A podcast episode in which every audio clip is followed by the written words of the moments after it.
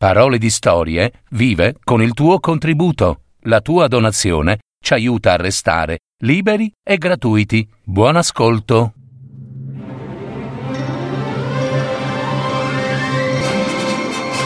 Fiabe, favole, racconti, leggende. Adattamento e messa in voce di Gaetano Marino. www.paroledistorie.net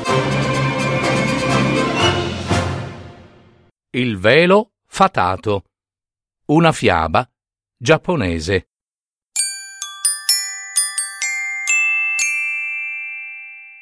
C'era una volta un pescatore che viveva solo in una capanna vicino al mare.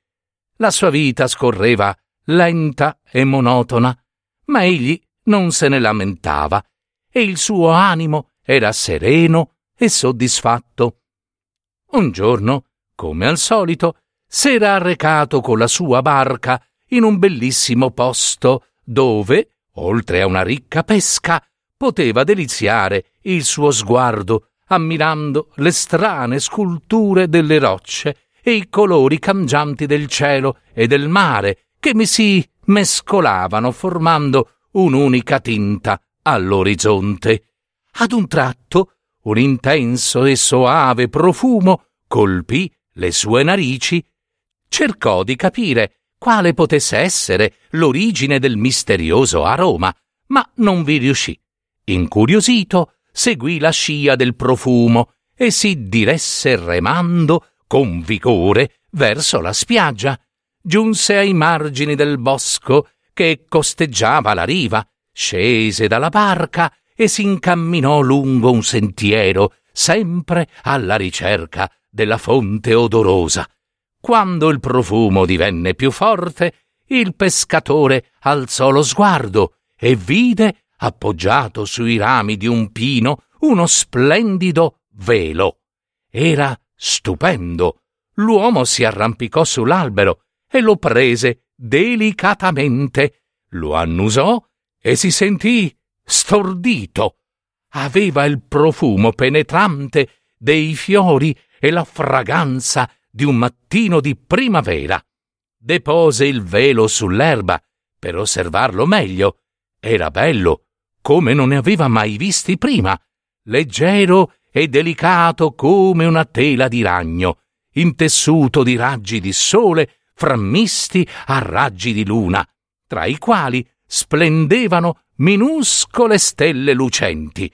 Il pescatore lo piegò con cura e si stava avviando verso la barca, desideroso di andare a casa per mettere al sicuro quell'oggetto tanto tanto prezioso.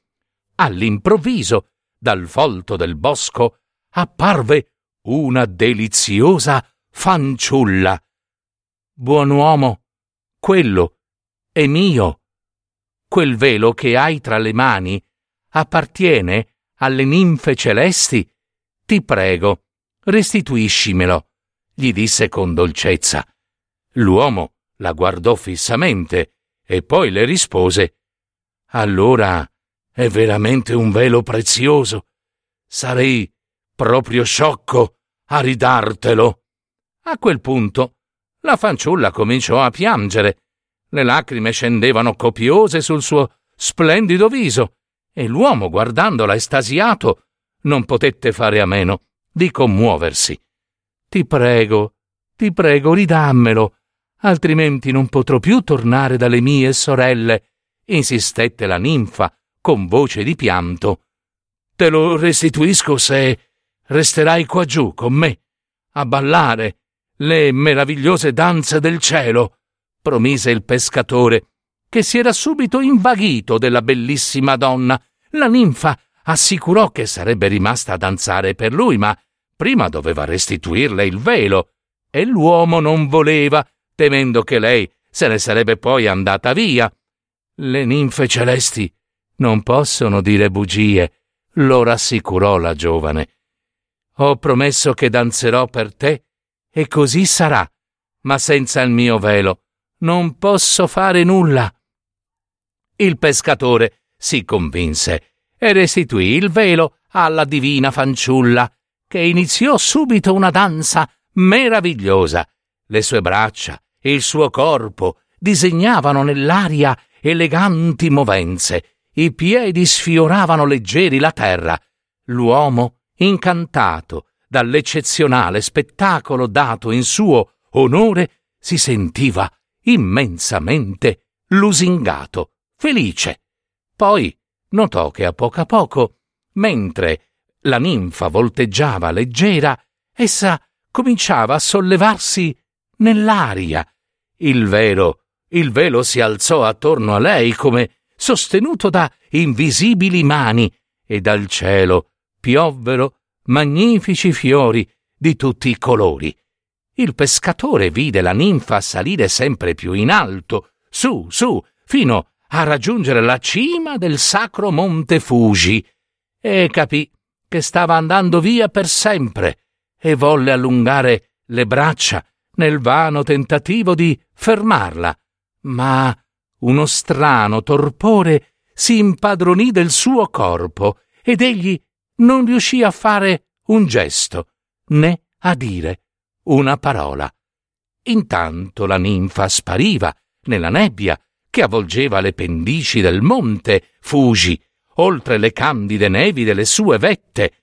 Una grande serenità invase il cuore dell'uomo, che in quel momento si scosse. Si chiedeva meravigliato come mai si fosse addormentato in quel luogo, e poi si avviò, si avviò via tranquillo verso la sua baracca ma il profumo dei fiori caduti dal cielo gli riportò alla mente il volto della donna stupenda che aveva danzato per lui sotto gli alberi del bosco, proprio lì, vicino alla spiaggia.